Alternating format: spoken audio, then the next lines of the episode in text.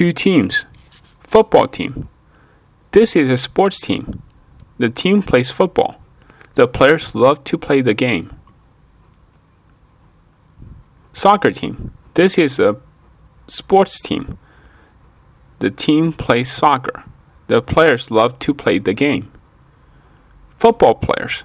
Football players can hold the ball with their hands. They can throw and catch the ball. Football players can run with the ball too. Some players on this football team can kick the ball.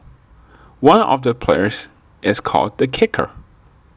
Soccer players. Soccer players cannot hold the ball with their hands. They can kick the ball and hit it with their heads. Soccer players can run with the ball.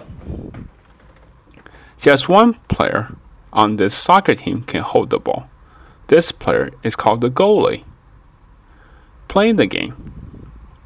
The players on this football team love their game. They love to win.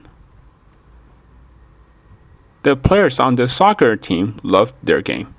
They love to win too.